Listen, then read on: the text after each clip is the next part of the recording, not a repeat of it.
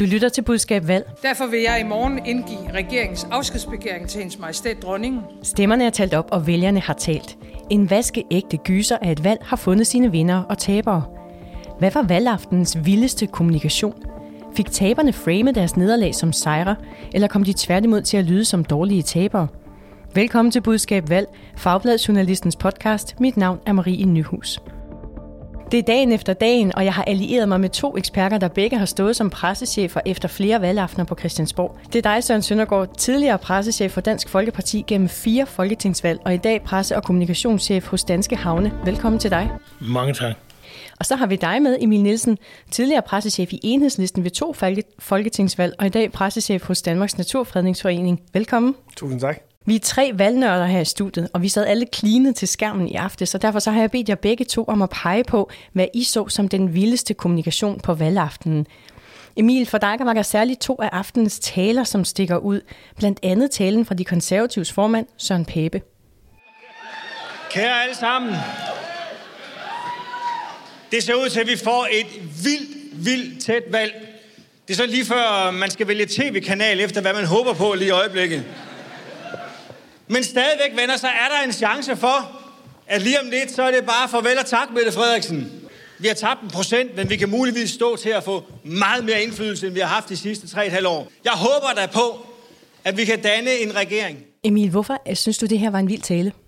Jamen, jeg ved, altså, jeg er jo helt i chok. Hvordan over det. Jamen, altså, jeg mener, det, det der, den der tale kommer til at gå over i altså, Danmarks historien som noget af det mest elendige, øh, der er sket på en valgaften fra en, fra en partiformand. Øh, og, øh, og der er så mange ting at sige ved det. Øh, altså dels han læser jo situationen fuldstændig forkert. Der er noget med timing i forhold til, hvornår han, han vælger at tage ordet på valgaftenen. Øh, han går ud på et tidspunkt, hvor at man reelt ikke ved, hvad det er for en virkelighed, han taler ind i.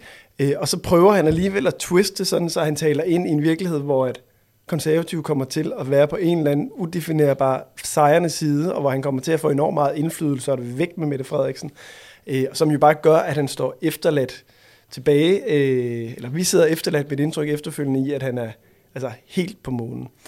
Øh, så, så det er ligesom den ene ting. Men du siger, at timingen er galt. Hvornår skulle han have holdt sin tale?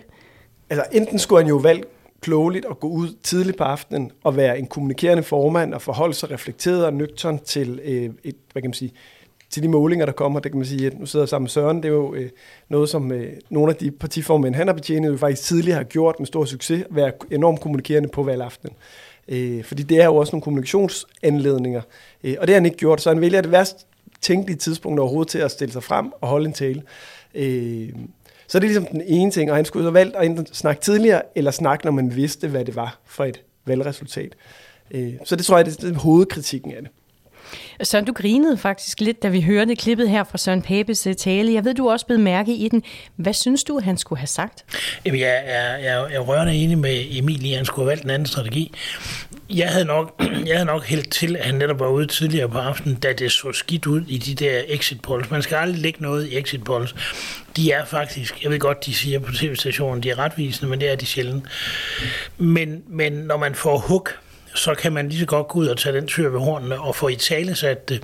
Der taler man jo til alle sine partisoldater, dem der er ved festen og dem der er ude bagved og sådan noget. Og så får man også i tale sat nederlaget i god tid. Her der er ligesom om, han ventede til, han havde noget, der lignede en god nyhed. Nemlig, vi har godt nok tabt en procent, men det så ud som om, vi kan vippe Mette Frederiksen. Og da han stod og sagde det, der sad jeg jo ligesom resten af Danmark og så tv og tænkte, hvordan når han frem til den konklusion? Det, det var ikke lige, det kunne jeg simpelthen ikke se.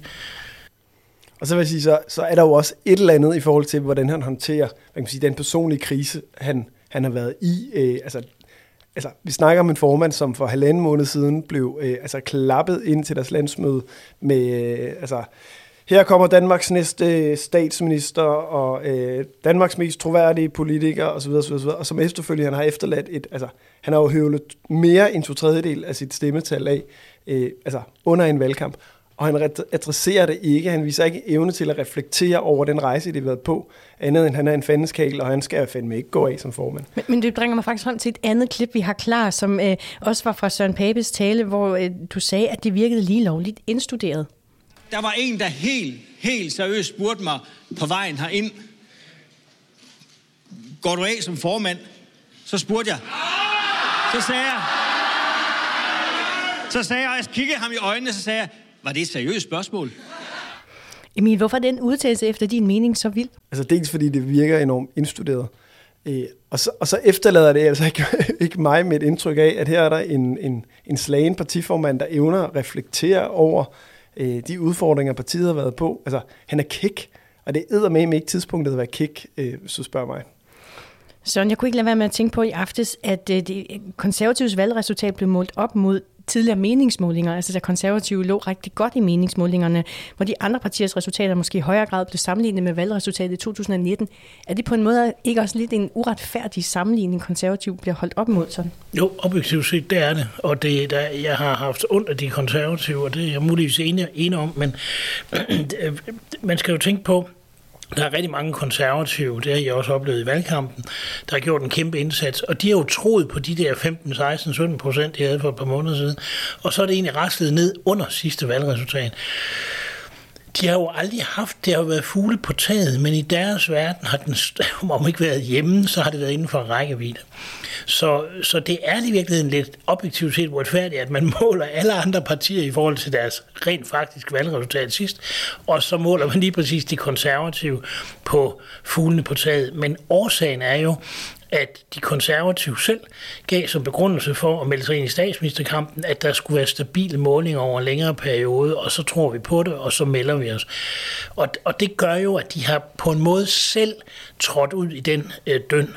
Men uretfærdigt, det er det. Jeg havde helt samme oplevelse i går, og så havde jeg tænkt, det må dele med være hårdt at være konservativ. Jeg hørte også, at, at de spillede musik i salen, for at man ikke skulle høre alle de dybe sukker, og det, det kan jeg godt forstå. Jeg... er det sådan et, et godt et trick at bruge? Ja, jamen, det er det.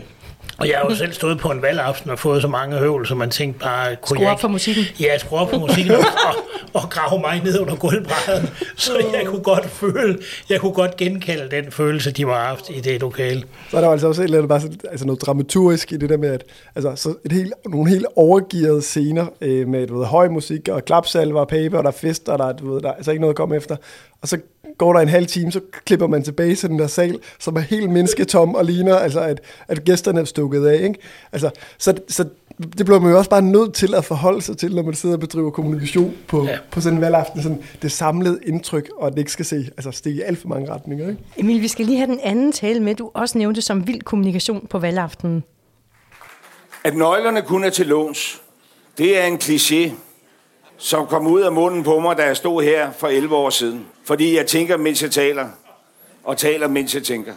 Og nøglerne er jo kun til låns. Og for en stund skal nøglerne i hvert fald forlade statsministeren. Om hun eller en anden skal have dem igen, det beror på, om man i den kommende tid kan finde til rette om et bredt regeringsprogram, der bringer Danmark videre. Det var Moderaternes formand Lars Løkke, og han talte til sit parti, inden alle stemmer var talt op. Emil, hvad var det vilde ved hans tale? Så, øhm, nu har Søren og jeg jo haft øh, tidligere på, øh, på sæsonen, eller hvad sådan noget, øh, sådan en hyldest afsnit med Lykke, hvor vi ligesom altså virkelig dyrkede, hvor, hvor dygtig en politiker han var, hvor dygtig han havde øh, kommet igennem valgkampen. Øh, altså, jeg synes igen her, når man snakker timing, er det fuldstændig off. Øh, det er, et, det er et helt skørt tidspunkt, han kommer, hvor han taler ind i en virkelighed, hvor alle målinger, alle forventer, at Lars Lykke kommer til at være konge med i dansk politik. Og det er også det, hans kan man sige, budskaber er knyttet, knyttet an til, det er den måde, de bliver fortolket, det er det, man sidder tilbage med. Øh, og så forsvinder han. Og så er han væk resten af valgaften. Giver ikke nogen kommentarer før, at han står senere på valgaften øh, og skal øh, altså på en eller anden måde jo, du ved, erkende en eller anden grad af noget nederlag øh, i partilederrunden senere på aftenen. Ikke? Øh, så er der et eller andet kommunikation, der er altså noget, noget timing i det, der ikke giver mening. Det, der er ikke sammenhæng mellem den virkelighed, han taler ind i, øh, og så de budskaber, han har. Søren, du nikker. Øhm, hvor længe skulle Lykke have ventet med at holde sin tale? Og ja, jeg er helt enig med Emil hele, hele vejen, at, at her fejlede Lykke, og, og det er egentlig mærkeligt, for han er jo langt den mest erfarne i, på den valgaften. Det, det, det, det, det var simpelthen en, en bøf. Og, og jeg undrede mig lidt over det, fordi han skulle egentlig bare holdt, holdt stilen og holdt sig væk, indtil det hele var på plads. Her får han sagt noget. Første ledersætningen, den vil han garanteret sige, at jeg havde jo ret. Nøglerne skal for en stund ud af Mette Frederiksens hånd. Det er de jo kommet her i dag kl. 11, mm-hmm. da hun kørte til dronningen. Men anden led, så må der laves en bred regering hen over midten. Det får vi nok lige se. Jeg er ikke helt sikker på, regeringens nuværende støttepartier, de synes i hvert fald ikke det samme. Og de har jo i hvert fald, indtil vi hører resultaterne af fintællingen, så har de 90 mandater. Så den del er jeg ikke sikker på, at han har ret i. Og Emil har ret i, det der, det var for tidligt. Jeg har før i det her program sagt, øh, timing er konge, og det havde Lykke altså overset her. Altså jeg vil sige, øh, jeg kan jo selv meget godt lide, at man som partiformand altså, er til stede, stiller sig op. Altså, den anden vej havde jo også bare været at være der til valgaften, og løbende kommunikeret, afdramatiseret, nu er vi spændt, altså bygge op og sige, nu vil jeg ikke konkludere. Altså, det er der jo masser af du ved, troværdighed og øh, politisk pondus i. Øh, men, men det der med at springe ud på du ved, et tidspunkt, hvor, det er, hvor alt er åbent, og så konkludere lidt, det synes jeg er helt skævt.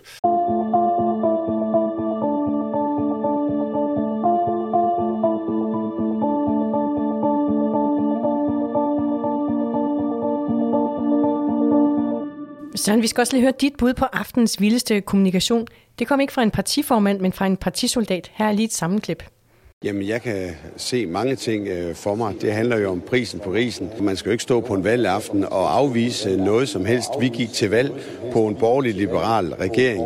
Det ser ikke ud som om, det er en mulighed, og så må man jo afsøge andre muligheder. Men igen, det er jo ikke op til mig at, at kontrollere på det. Det skal min formand, Jakob Ellemann, og uanset hvilken vej han peger, så følger jeg ham. Ja, det var Venstre Søren Gade, og hans udtalelser kom før Jakob Ellemann holdt sin tale, og før alle stemmer var talt op. Hvorfor var det vild kommunikation, Søren Gade øh, var på Christiansborg med i aftes? Fordi der er jo to måder at anskue det på. Enten så er Søren Gade Søren Gade, og han siger lige, hvad han lige synes, og, og så kommer han i tanke om, at ah, det er måske nok partiformand, der skal mene noget om det her. Eller også er det en måde at placere det, jeg kaldte halmstrået Venstre har jo kørt en valgkamp om, at de vil ikke have nogen regering hen over midten. Det var blå, for det er ikke det bedste. Man kan samarbejde, men ingen regering. Men nu er vilkårene sådan set ud til, at det bliver man nok nødt til at forholde sig konstruktivt til, hvis man vil have en chance for at komme til magten. Og så har jeg tidligere i programmet sagt, så skulle man lytte efter de halmstrå, der kunne dukke op i løbet af valgaften.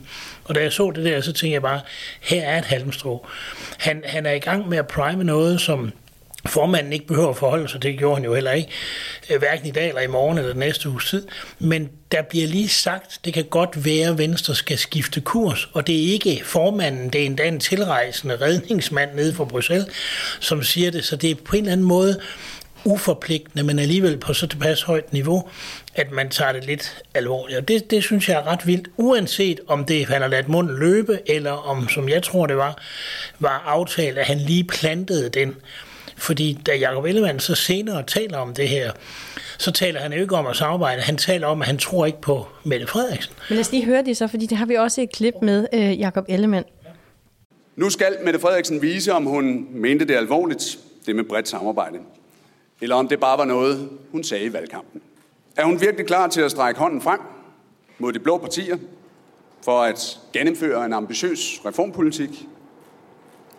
Jeg kan have min tvivl, men jeg håber, og har dog til gode, at blive overbevist om det modsatte. Og det synes jeg jo er stjernegod kommunikation, for han lægger aben over på statsministerens bord.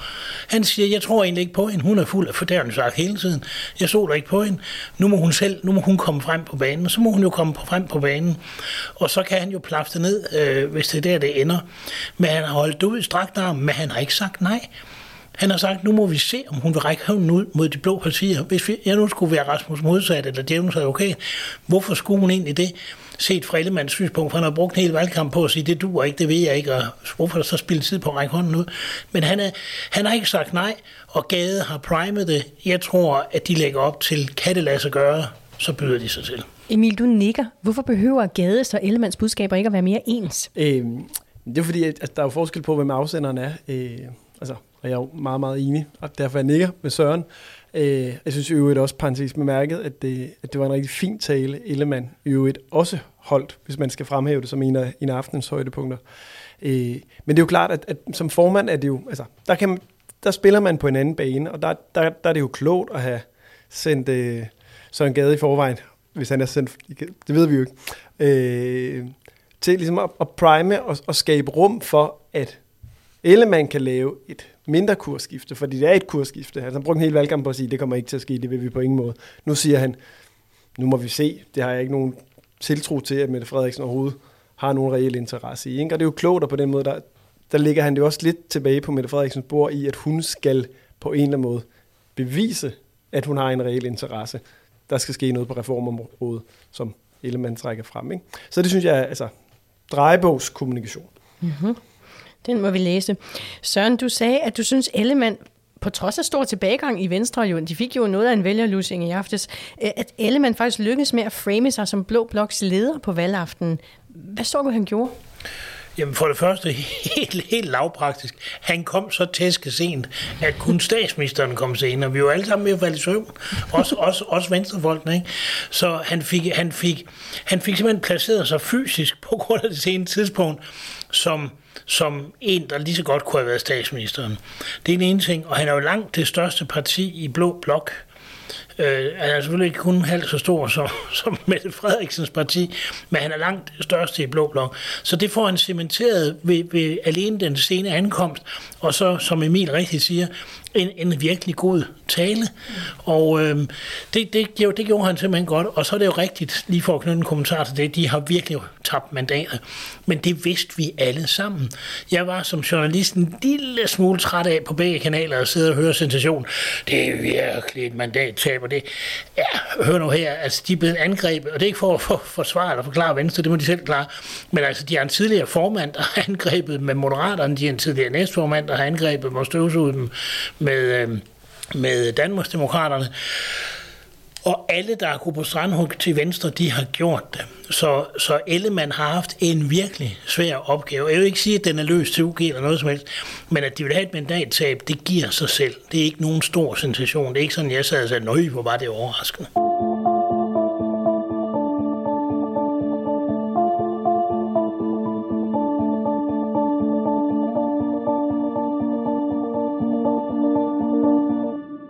Her til sidst, der skal vi lige runde en lille ting om pressehåndtering. Fordi Lykkes fem måneder gamle parti Moderaterne, de bragede ind med 16 mandater i Folketinget. To af dem har tidligere været i politik. Resten, de har ikke. Og det er der nogen, der har gjort sådan lidt grin af. Altså, hvem er jeres kandidater? Vi kender dem ikke. De kan ikke spillet. De har ikke gået i korte bukser i en politisk ungdomsorganisation.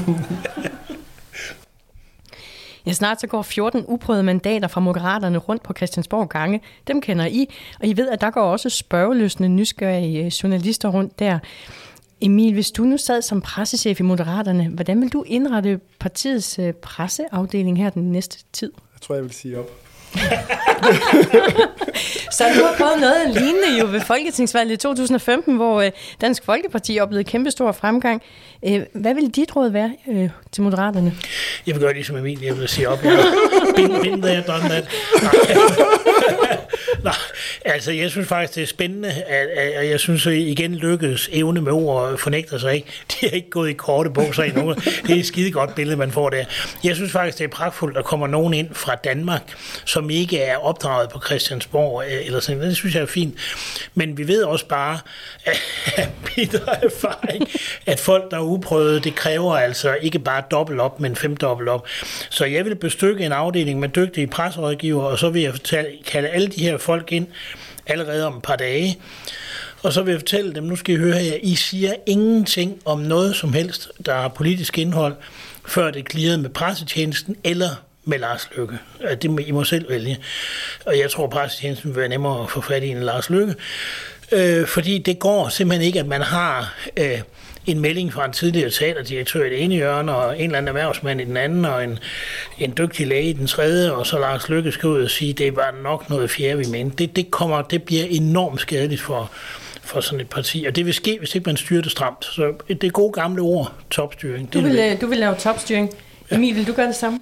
Ja, det tror jeg, at, altså, det er jeg principielt enig med Søren i, at det, det er den eneste, eneste vej. Også i praksis? Æ, jamen, altså, jeg tror, at altså, topstyring er jo sådan en sjov disciplin, fordi tit der skal topstyring jo ske i kontekst af, øh, at man du ved, har et kollektiv, man har tillid, man har loyalitet, man skal også have et eller andet at miste ved at træde ved siden af. Og der kan man jo godt være lidt bekymret, når man sidder og har øh, du ved, 14 øh, uprøvede kandidater, øh, hvor nogle er røde, andre er blå, nogle går op i du ved, klima, andre går op i... Jeg ved, altså, det stikker ligesom i alle retninger, ikke? og de har ikke et sprog, de kender formentlig ikke hinanden særlig godt, de har ikke noget kollektiv.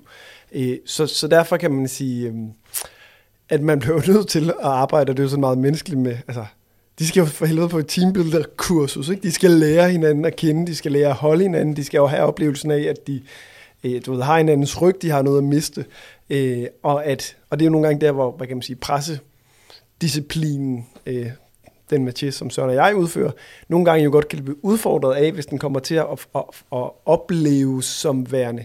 Altså topstyring, mistillid og alt muligt andet. Altså, de skal jo ligesom at forstå, at her er der nogle mennesker, der faktisk gerne vil hjælpe dem. Det er ikke bare nogle mennesker, der vil komme og du ved, afholde dem fra at realisere deres øh, fantastiske potentiale og alle deres kloge refleksioner. Og det er jo det, der kan være svært i møde med Christiansborg, fordi en ting er, at du ikke siger noget til journalister, men journalisterne kommer jo også og siger, ej, hvor er det spændende, og hvor er du fra, og ej, og det var da jo helt vildt imponerende, som du øh, fik det der personlige stemme, stemmetal, hvad du gjorde det. Og så er man ligesom i gang, og så snakker man, og uden man opdagede det, så har man ligesom kommet til at fortælle lidt om noget indre liv, fordi man har opnået en fortrolighed. Og nogle gange, hvad der jo også kan være svært, og det er jeg sikker på, at Søren også ved alt om, øh, det, er jo, det kan jo også godt være lidt ensomt, det der med at være folketingsmedlem. Man sidder der lange dage, øh, og dem, man møder mest, er jo nogle gange de der journalister, der sidder og hænger i, altså på det lokale bodega eller nede i vandrehallen og siger, hey, hvad så, øh, hvordan går det, og kan være lidt sådan kollegial. Øh, og, og, og det kan altså være, det, altså det, det, kan, det kan ende rigtig galt. Det er en svær opgave. Søren, jeg skal lige høre kort, fordi tiden løber, men øh, du taler for topstyring. Det lyder ikke så demokratisk stillet sådan umiddelbart. Hvordan øh, matcher det sådan det her med, at øh, kandidaterne er jo valgt på baggrund af deres overbevisning og udtaler sig vel også i overensstemmelse med deres overbevisning og så en topstyring i et parti? Nu er de jo alle sammen valgt demokratisk, og, og, og så stopper det der. de, har, de har stemt ind på et fodboldhold, og der er det den spillende træner, der, der fortæller, hvordan er strategien, hvordan spiller vi fodbold. Så kan det ikke noget, når du kommer ind, og det kan godt være, at du kunne tale med dyr, eller har været indianerdreng i dit tidligere liv, eller, eller en eller anden tredje. Men du kan ikke komme ind og insistere på at spille efter håndboldregler på det her fodboldhold. Øh, så, så kan du kalde det udemokratisk, eller, eller hvad du vil, men, men man er nødt til at have den disciplin øh, og, og, og så må de gå øh, ud på badeværelset og banke hovedet ind i væggen, hvis de synes, det er træls.